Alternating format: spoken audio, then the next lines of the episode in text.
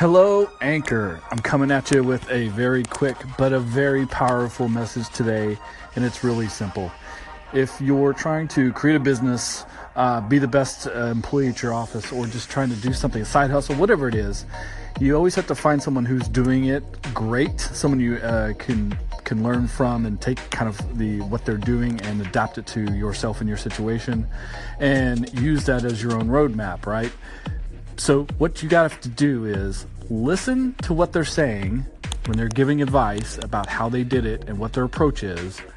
But that's only 50% of the equation. The other 50% of the equation is watch what they do.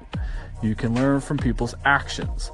And most specifically, if you work in marketing or business communication the way I do, a lot of people say stuff that is their sales pitch but they got their message in front of you somehow.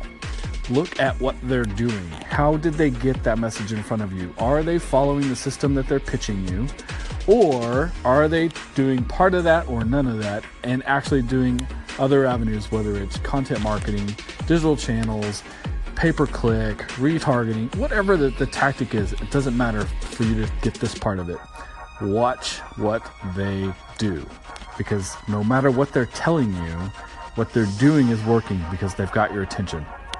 So learn from that, take from that, and adapt it to what it is you're doing and the way you're trying to approach an audience you're trying to adapt to create for what your entity is. So think about it, listen to advice people give you, take it all in and see how it works for you, but also watch what they're doing. Deconstruct how they got in front of you That'll figure out how you can get in front of someone similar who's going to take your content, your offering, your service or product, and use it for themselves, hopefully by paying you money.